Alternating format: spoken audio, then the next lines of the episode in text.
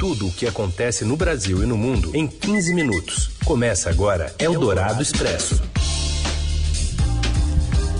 Olá, sejam bem-vindos. Eldorado Expresso começando aqui no jornal, aliás, aqui na Rádio Eldorado, né, com um jornal, um noticiário bem recheado, mais enxuto das notícias mais importantes no meio do seu dia. Eu sou a Carolina Ercolim, comigo Raíssen Abac. Tudo bem, Raíssen? Oi, Carol, tudo certo? Olá, ouvintes que nos acompanham no FM 107,3 da Eldorado, ao vivo ou em qualquer horário em formato de podcast. Vamos aos destaques então desta sexta, dia 5 de fevereiro. Em aceno aos caminhoneiros, Jair Bolsonaro sugere valor fixo de ICMS ou mudança no sistema de cobrança do imposto para reduzir preços dos combustíveis, mas nega tabelamento. Zona Franca quer alívio das restrições em Manaus para retomar 100% da produção.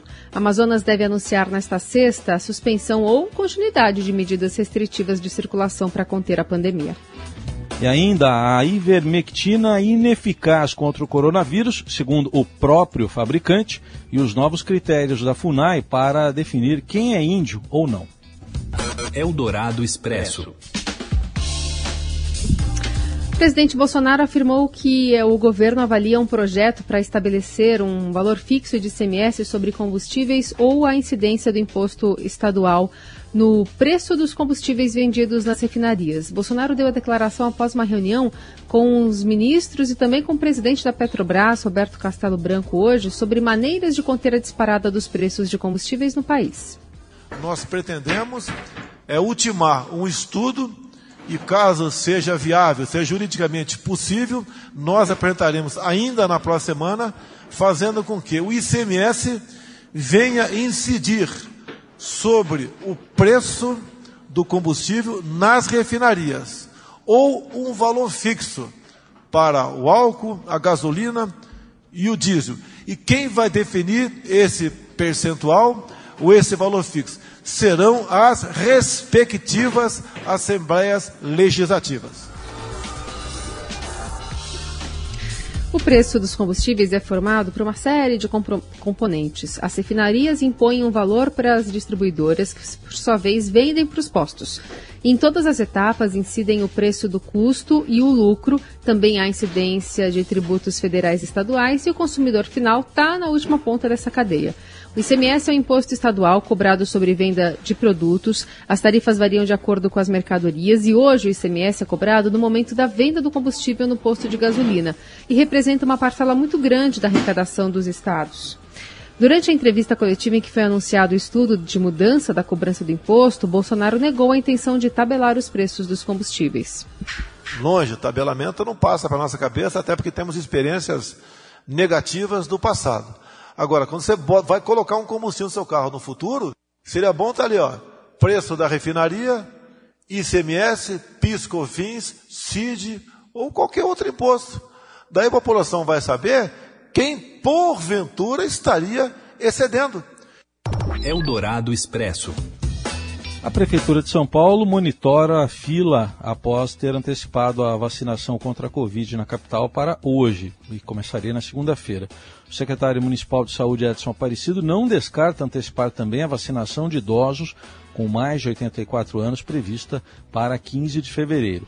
A mudança do calendário se deu pelo abastecimento de todas as unidades básicas de saúde com doses suficientes para atender ao público, estimado em 33 mil pessoas na primeira fase.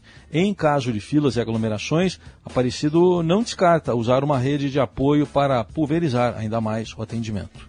Como a, a quantidade de unidades nossas é muito grande, é, isso, isso nos auxilia.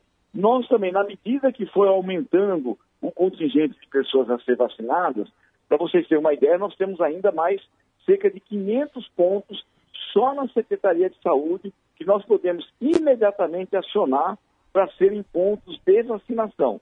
Né? Então, nós acreditamos que é, com isso, e, e, e, e, também estamos pedindo, as pessoas podem ter tranquilidade, vai ter vacina para todo mundo nessa faixa etária agora, podem se dirigir ao longo do dia. É evidente que há uma expectativa muito grande de todos pela vacina, sobretudo os idosos, mas nós estamos tomando todas as precauções exatamente para não termos é, aglomeração. E na manhã de hoje, o prefeito de São Paulo, Bruno Covas, comentou a expectativa para as próximas etapas de vacinação. A nossa expectativa é também a partir da terça-feira, dia 9, começar a vacinação dos profissionais da área da saúde que não estão na linha de frente. Profissionais que trabalham em consultórios, dentistas, e a partir do dia 15 de fevereiro começar a vacinação das pessoas com menos de 90 anos e mais de 85 anos de idade. Todos aqueles que estão nessas faixas é, de profissão ou de idade podem entrar no buscasaúde.prefeitura.sp.gov.br site que indica qual o local mais próximo de casa. Cada dia importa para que a cidade de São Paulo, o Estado e o Brasil possam enfrentar e ganhar essa guerra contra o coronavírus. As 468 UBS de São Paulo funcionam das 7 da manhã às 7 da noite, segunda a sexta, e amanhã, sábado, são 86 UBSs integradas com as AMAs abertas na cidade. Eldorado Expresso. Quase 30% da população adulta de São Paulo, no momento em que a vacinação contra a Covid começou na cidade, já tinha anticorpos para o coronavírus. Isso indica que cerca de 2 milhões e meio de pessoas com mais de 18 anos já tinham se imunizado ou se contaminado em algum momento desde o início da pandemia. Esses dados são da quinta fase da pesquisa SORUEP, mapeamento conduzido em parceria com pesquisadores da USP, da Unifesp e do Grupo Fleury com o Ibope Inteligência. A iniciativa mede a prevalência de anticorpos na população da capital e a coleta feita entre 14 e 23 de janeiro apontou um aumento de 300 mil casos desde a fase anterior, realizada no início de outubro. Na fase 4, a soroprevalência era de 26,2% e agora subiu para 29,9%. Eldorado Expresso. A farmacêutica Merck, responsável pelo desenvolvimento do medicamento ivermectina, informou em comunicado que não há dados que sustentem o uso do remédio contra a Covid-19. É o próprio fabricante que está falando. A indicação da ivermectina é defendida pelo presidente Jair Bolsonaro e a substância é recomendada também em um aplicativo desenvolvido pelo Ministério da Saúde, com orientações de tratamento contra o novo coronavírus. Em seu comunicado, a Merck, que deteve a patente da ivermectina até 1996, disse que não há base científica para um potencial efeito terapêutico contra a Covid-19 em estudos pré-clínicos. A empresa acrescentou também que não há evidência significativa de eficácia clínica em pacientes com a doença. A farmacêutica ainda pontuou que há uma preocupante ausência de dados sobre a segurança da substância nesse contexto na maior parte dos estudos. A recomendação original de uso da ivermectina, presente em bula, é voltada para tratamento de infecções causadas por parasitas. Eldorado Expresso. A FUNAI muda critérios para definir quem é o índio no Brasil. O André Borges tem os detalhes. Olá, Heisen, Carol e ouvintes da Rádio Dourado. A FUNAI, a Fundação Nacional do Índio, ela decidiu agora que vai mexer com os critérios para dizer quem é e quem não é índio no Brasil. Olha só, até hoje isso é feito de uma maneira autodeclaratória. A pessoa que se identifica como índio, porque tem a origem indígena, né, tem, tem a tradição indígena, ela faz uma autodeclaração e é registrada como uma pessoa indígena, né, que pertence a esse grupo étnico.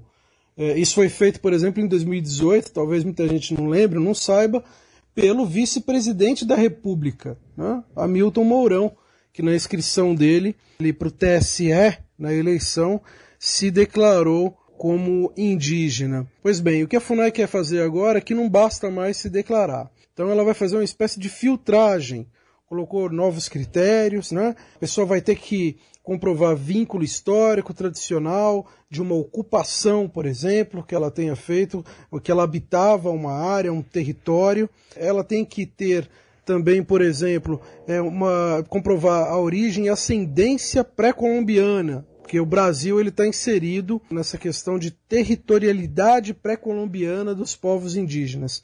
Enfim, é um tema absolutamente polêmico que causou absoluta revolta de todas as organizações que trabalham com direitos e proteção aos povos indígenas, que viram uma intromissão direta é, na, na FUNAI de querer tutelar, afinal, quem é e quem não é índio é, no Brasil. Tem também acusações de que é, por trás disso haveria interesse do governo, inclusive, em é, pressionar, reduzir o número dos povos indígenas. Já a FUNAI fala que o que ela quer é evitar fraude de pessoas que eventualmente queiram se identificar como indígenas para se beneficiar de algum tipo de programa do governo. O fato é que o Ministério Público Federal também entrou na discussão e declarou inconstitucional essa decisão da FUNAI e está pedindo a revogação dessas mudanças que foram feitas por, por meio de uma resolução é, que saiu agora no final de janeiro.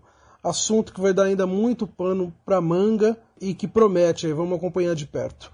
Boa tarde para vocês, Raíssen Carol e ouvintes da Rádio Eldorado. Você ouve Eldorado Expresso. Seguimos com as principais notícias desta sexta-feira. O Polo Industrial de Manaus trabalha com um terço da capacidade desde janeiro e manutenção do toque de recolher na capital amazonense pode encarecer produtos como motos, bicicletas e tablet, a risco de atrasar ainda mais entregas para todo o país. Em entrevista à Rádio Dourado, o presidente do Centro das Indústrias do Estado, Wilson Périco, afirma que tem mantido conversas com o governo do Estado para autorizar turno noturno nas fábricas após o dia 7, quando deixa de vigorar o decreto sobre o toque de recolher em Manaus. E a nossa expectativa é que haja uma flexibilização, não que se eh, volte atrás em todas as medidas, nós não estamos nessa condição ainda, mas que se permita o trabalho na indústria no período noturno, uh, permitindo com que os trabalhadores cheguem uh, aos seus locais de trabalho antes das 19 horas e saiam depois das 6. Uh, daí flexibilizando para que as indústrias possam implementar um, um, regime de 12 por 36 que nos permitiria uh, retomar a capacidade plena de produção. O Amazonas tem a maior taxa de letalidade do país, com 3,10%. Segundo o governador Wilson Lima, até o fim de semana, o Estado vai receber mais 100 mil doses de vacina que serão suficientes para imunizar todos os profissionais de saúde do Amazonas e idosos acima de 70 anos. Eldorado Expresso.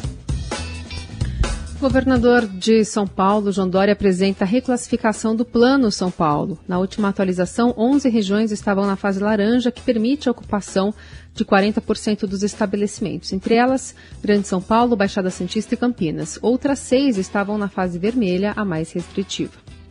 Anunciamos hoje a 21ª classificação do Plano São Paulo, com a queda do número de internações hospitalares pela terceira semana consecutiva e abertura de novos leitos em hospitais, nove regiões do estado de São Paulo avançam para fases menos restritivas do Plano São Paulo. Apenas uma região do estado regrediu. Com a reclassificação, seis regiões avançam, então, da fase laranja para amarela, são elas Grande São Paulo, Baixada Santista, Campinas, Registro, Araçatuba e Presidente Prudente. Com isso, essas regiões ganham duas horas de funcionamento para os serviços. Quatro regiões passam da vermelha, da fase vermelha para a laranja, são elas Barretos, Ribeirão Preto, Marília e Taubaté, e região de Araraquara regride da fase laranja para vermelha. Segundo o balanço atualizado, São Paulo contabiliza desde o início da pandemia mais de 1.800 pessoas infectadas e quase 54 mil mortos pela Covid. Eldorado Expresso. O mogiano Neymar completa 29 anos, mais perto do fim da carreira do que do começo e ainda com a sua obra inacabada. Fala e analisa, Robson Morelli. Olá, amigos! Hoje eu quero falar dos 29 anos do Neymar. Isso mesmo, o melhor jogador brasileiro em atividade completa nessa sexta-feira 29 anos. Neymar está agora mais perto do fim da sua carreira do que do começo, pensando que um jogador de futebol desponta ali pelos 17, 18 anos. Será que ele consegue chegar aos 39, mais 10 anos jogando futebol? Acredito que sim, ele tem bom futebol, boa bola e tem um condicionamento físico privilegiado. Neymar também chega perto é, de algumas façanhas no futebol brasileiro e mundial. Brilhou no Santos, brilhou no Barcelona e agora brilha no PSG tem desafios pela frente. Nunca ganhou uma Copa do Mundo, já disputou duas Copas do Mundo e fracassou em ambas. Não ganhou a Liga dos Campeões com o PSG. É um outro desafio que ele se colocou na sua carreira, depois que passou a usar a camisa 10, depois que saiu da sombra do amigo Messi. E também nunca foi eleito o melhor jogador do mundo. Já chegou bem perto do próprio Messi e de Cristiano Ronaldo, mas nunca nunca foi eleito o melhor de todos. Neymar ainda tem muito futebol para dar para o torcedor brasileiro, se mete em algumas confusões de vez em quando, tem aprendido com isso, é, faz festas em horas erradas, diz que entende tudo o que está acontecendo ao seu redor e que não é um garoto desinformado, nem é mais um garoto com 29 anos de idade. É isso, gente. Falei, um abraço a todos, valeu! Ponto final do Eldorado Expresso. Bom final de semana. Até segunda. Valeu, gente. Obrigado pela companhia em mais uma semana e um ótimo fim de semana para todo mundo. Você ouviu Eldorado Expresso tudo o que acontece no Brasil e no mundo em 15 minutos.